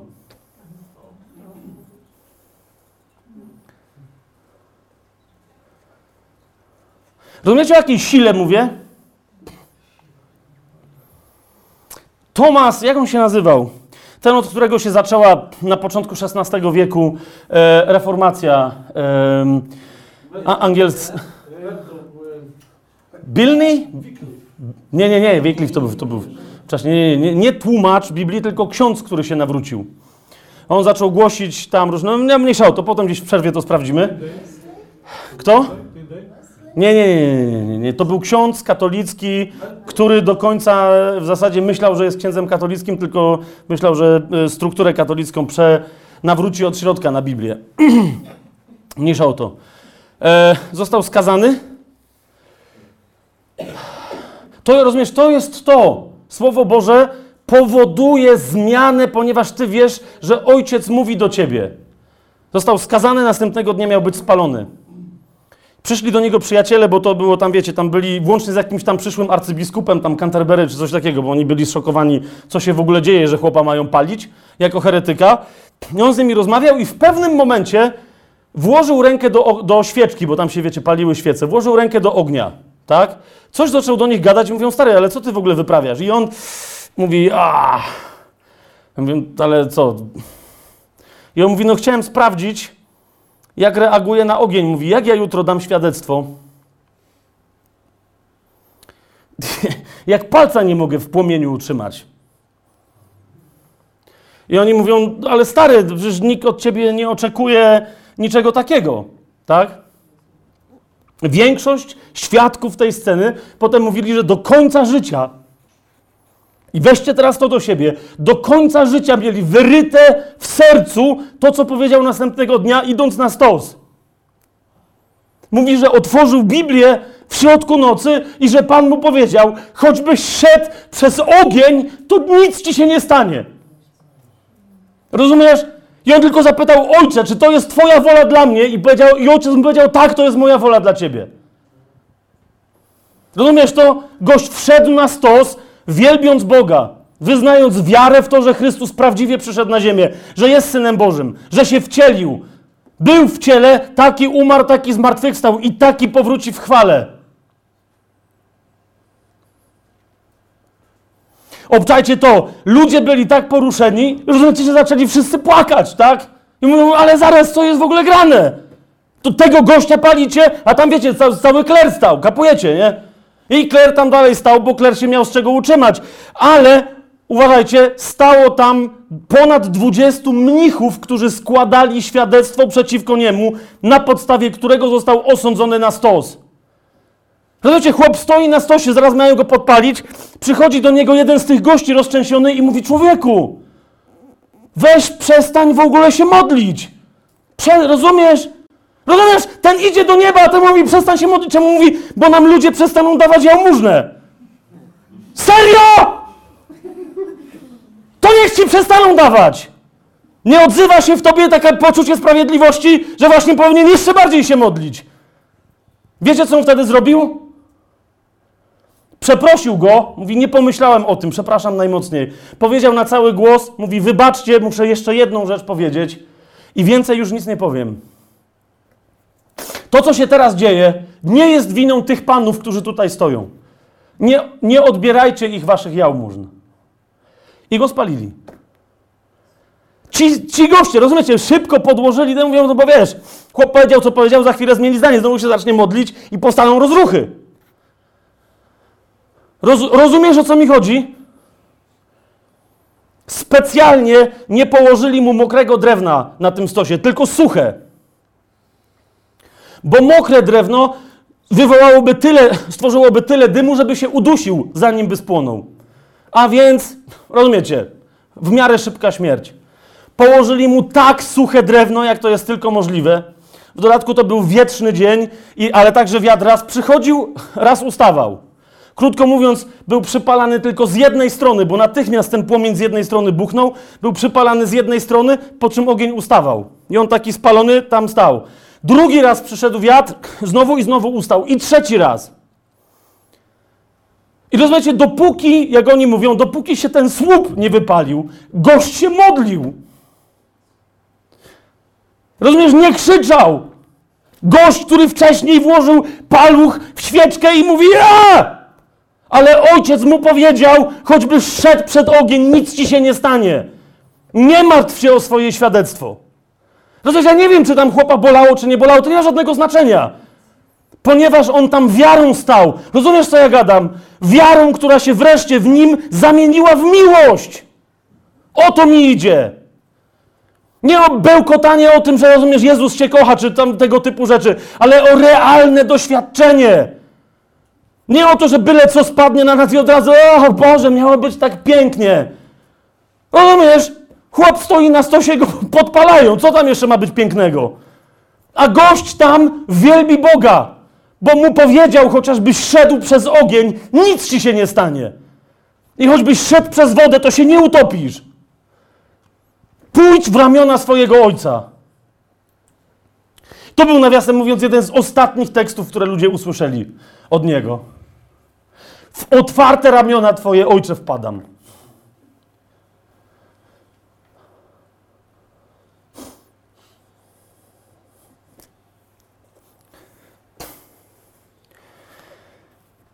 Nie wiem, nie wiem, rozumiesz, nie wiem, gdzie Ty jesteś teraz w swojej relacji z ojcem.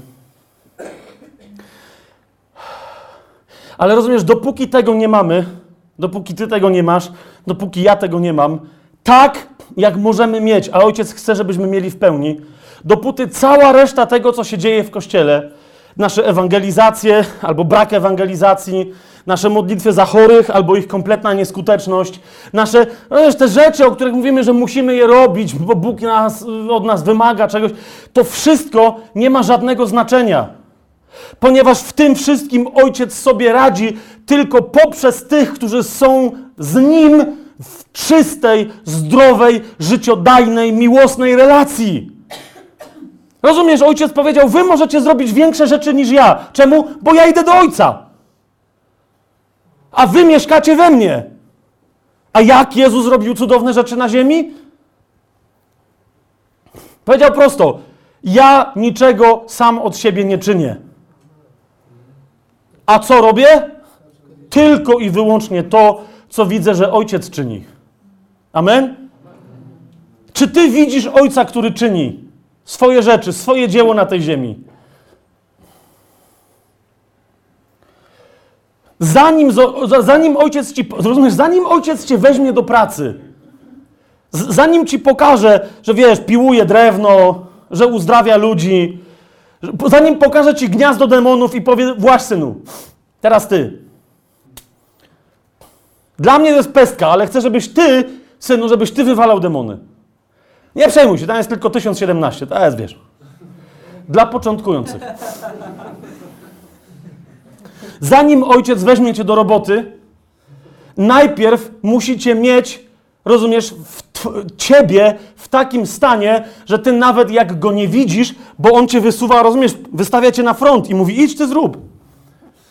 Rozumiesz, to ty masz w sobie ufność, że on ci zabezpiecza plecy i nic ci się nie może stać. Wiecie, co mówię? A nawet, jeżeli. Kto z Was się uczył jeździć na rowerze z ojcem? Ale wiecie, na taki, z tym kijem takim z tyłu. Kto, kto z was coś takiego robił? Ten się sam uczył. Przestań. Nie podnoś mu ręki, on się sam uczył. Ty tylko myślałeś, że go trzymasz z tyłu. Kto na czymś takim jeździł? Okej. E, Jeżeli macie dobre doświadczenie, to przypuszczam, że nikt z was nie zauważył tego pierwszego razu, kiedy ojciec puścił ten kij, a myśmy dalej jechali. Pamiętacie, o co mi chodzi? Jeżeli, nawet nie chodzi mi o to, że to był dobry. Ja na przykład dowiedziałem się ostatnio, będąc w Anglii, od mojej siostry, że, że to ja ją uczyłem jeździć tak na rowerze. No nie, nie, nie wiedziałem. Ale fajnie. Okazało się, że nie byłem aż takim hamem, jak byłem młody, no nie? Nauczyłem moją siostrę jeździć na rowerze. Ale, yy, no ale też, no najwyraźniej wiedziałem, w którym momencie. w- Wiecie o co mi chodzi? Bóg to jest dokładnie coś takiego, ty go nie musisz czasem widzieć z przodu, bo On cię chce mieć z przodu. Mówi, idź sam, idź sama. Ale musisz, ty nigdy cię nie wystawi w ten sposób, jeżeli nie widzi, że ty masz w sobie taką pewność, że wiesz, że nawet jak on ten kij puszcza i mówi, dobra, możesz pojechać sam, jeżeli nie masz sobie takiej pewności, która jest jego pewnością, że ty sobie dasz radę. I dlatego teraz, kochani, wiem, że powinna być przerwa, ale proponuję e, Wam modlitwę teraz. Niech tu do przodu nikt nie wychodzi. Ok? Wszędzie tam. Nie, nie, nie, nie chodzi mi o to, że chcę jakieś y, praktyki krytykować, tylko e, bardzo rzadko kiedy my mamy taką praktykę, tak? Bardzo rzadko kiedy. Czemu? Czasem ona e, ma sens. Czasem ona ma sens. Nie wiem, co się jeszcze dzisiaj później wieczorem wydarzy. Ale w, na, w tym momencie potrzebujemy zrezygnować z tego pośrednictwa społeczności, żeby otworzyć serce na świadomość działającego w tym sercu Ojca. Jasne? A muzycy jacyś są? Już mogą, to już mogą się powoli zbierać, bo ja to na, naprawdę wyląduję. I teraz, kochani, niezależnie od tego,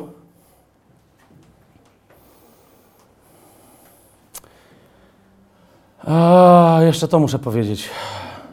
To jest jedna krótka rzecz, ale muszę to powiedzieć.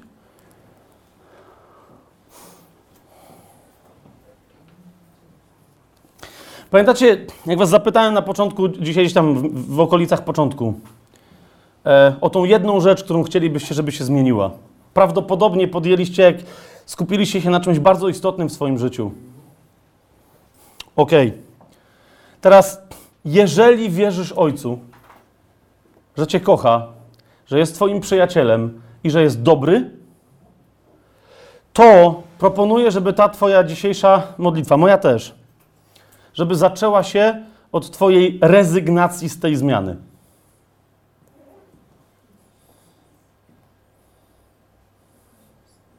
Nie chodzi mi o to, wiesz, bo Bóg może zrobić co chce, wiecie o co mi idzie?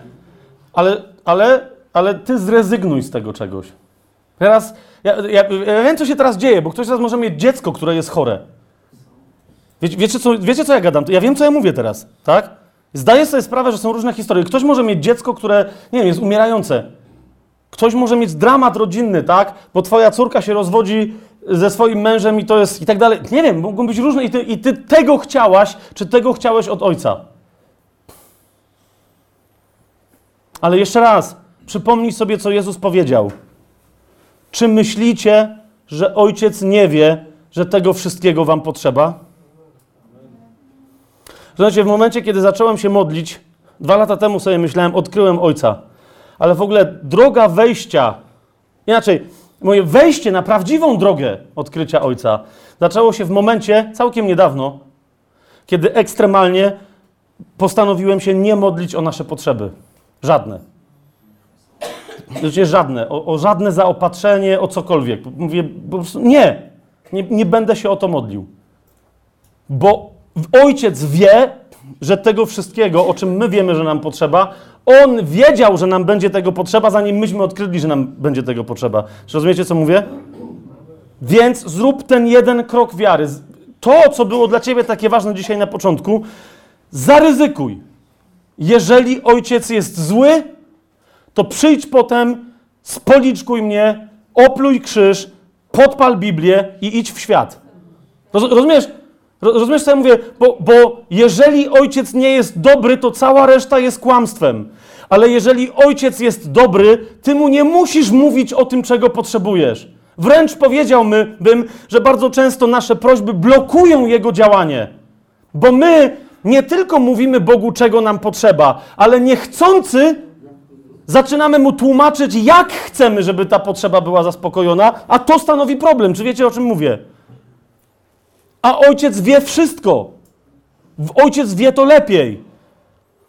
Czemu nie chcesz pozwolić mu działać? Czemu by nie dać mu raz w życiu zadziałać? Jeżeli, nie wiem, masz wątpliwość, to za chwilę, jak się ta modlitwa skończy i nie poczujesz żadnej odpowiedzi w swoim sercu, w swoim umyśle, w swoim duchu, to odwołaj to i powiedz, dobra, przepraszam Cię Boże, mnie Błaszkiewicz prowadził na jakieś straszliwe, tu jakieś te, nie, nie, nie, nie, nie, wracam do mojej konkretnej listy, przedstawiam Ci tutaj cele moje życiowe. Wróć do tego. Ale, ale przyjrzyj się Jezusowi. Jeszcze raz. Czy ktoś kiedykolwiek przed Jezusem w trakcie, kiedy chodził po ziemi albo po nim, czy ktoś się lepiej modlił niż on? Powiedzcie mi. To teraz przypomnijcie sobie to wszystko, co. Okej, ale przypomnijcie sobie to wszystko, co on robił, te wielkie, wspaniałe rzeczy, które dostawał od ojca. Czy pamiętacie, żeby kiedykolwiek o to prosił? Jest, są takie modlitwy, w których Jezus prosi, i to jest zdumiewające, w których momentach uznał, że musi prosić Ojca, bo będzie mieć do czynienia z tak twardym betonem. O Kościół. O to, żeby byli jedno. Pamiętacie? Żeby, żeby byli święci i czyści w Jego słowie. Ale cała reszta, pamiętacie? Jak Jezus się modlił i prosił Ojca o wskrzeszenie Łazarza? W ogóle. Okej? Stanął tam i powiedział: Ojcze, dziękuję Ci, bo Ty mnie zawsze wysłuchujesz. A wiecie, co jest grane? Zauważcie, jak, jak masz takiego ojca, Jezus powiedział tym, którzy uwierzą w całą dobrą nowinę, tym, którzy uwierzą, takie znaki towarzyszyć będą. Położą ręce na chorych i co? I oni wyzdrowieją. Gdzieś powiedział Jezus, że położą ręce na chorych, będą się modlić przez 6 godzin i być może skończy się to sukcesem? Znowu, rozumiecie, sam bywało, że toczyłem batalie modlitewne za jednego chorego i ten już, rozumiecie, nawet mu się siedzieć nie chciało. Więc nie, nikogo nie wyśmiewam. Ale jak mamy być wierni słowu, to kapujesz, podchodzi, zanim podejdziesz do chorego, tak?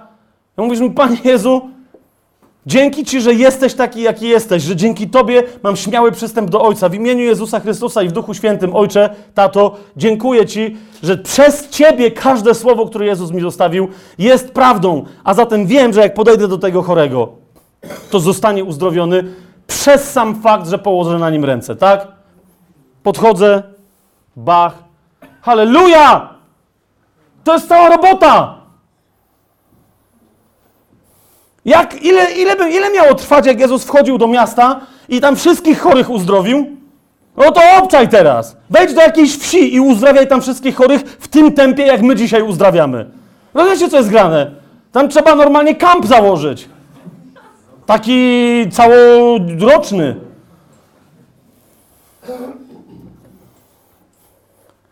Nie moja wola, ale Twoja wola niech się stanie. Najlepsza modlitwa, jaka istnieje pod słońcem. Czyste wyznanie miłości do Ojca. Ojcze, cokolwiek ja nie wymyślę, cokolwiek, czegokolwiek nie wymyślę, zawsze będzie skażone moją cielesnością jeszcze na tej ziemi. Więc nie moja wola, ale Twoja niech się dzieje w moim życiu. Jak jej nie widzę, to mi otwórz oczy, tylko o to Cię proszę. O to, żebym poznał Twoją wolę, o nic więcej. Bo wtedy wreszcie zacznie być cudownie dobrze. Wtedy wreszcie ta moc, która przepływała przez Jezusa, zacznie przepływać przeze mnie. A więc, nieważne, kochani, jakie, rozumiecie, nieważne z jaką potrzebą tu dzisiaj się pojawiłaś, czy pojawiłeś na początku. Jeszcze później ją możemy zaadresować, ale na tę konkretną modlitwę oddajmy chwałę Jezusowi, a w Jezusie oddajmy chwałę Ojcu i wołajmy o tego ducha, który jeden, jedyny prawdziwie rozlewa miłość Ojca w naszych sercach. I nie zdziwcie się, jeżeli ktoś zostanie ochrzczony w Duchu Świętym teraz, jeżeli ktoś zostanie uzdrowiony, jeżeli ktoś, ale też nie zdziwcie się, jeżeli nic się nie stanie. Bo Ojciec chce, żebyśmy my widzieli Jego miłość w konkrecie życia, a nie w podnietkach zarezerwowanych tylko do salki zborowej. A zatem połóżmy wreszcie nasze życia Ojcu na kolanach. Chrystus i przez Niego, przez Jego dzieło, On zrobił dla nas wszystko, co miał zrobić. My od Niego wszystko już otrzymaliśmy. Z, wy, z wyjątkiem tego jednego, jeszcze nie jesteśmy w takiej relacji z Ojcem, jakiej Jezus od początku dla nas chciał.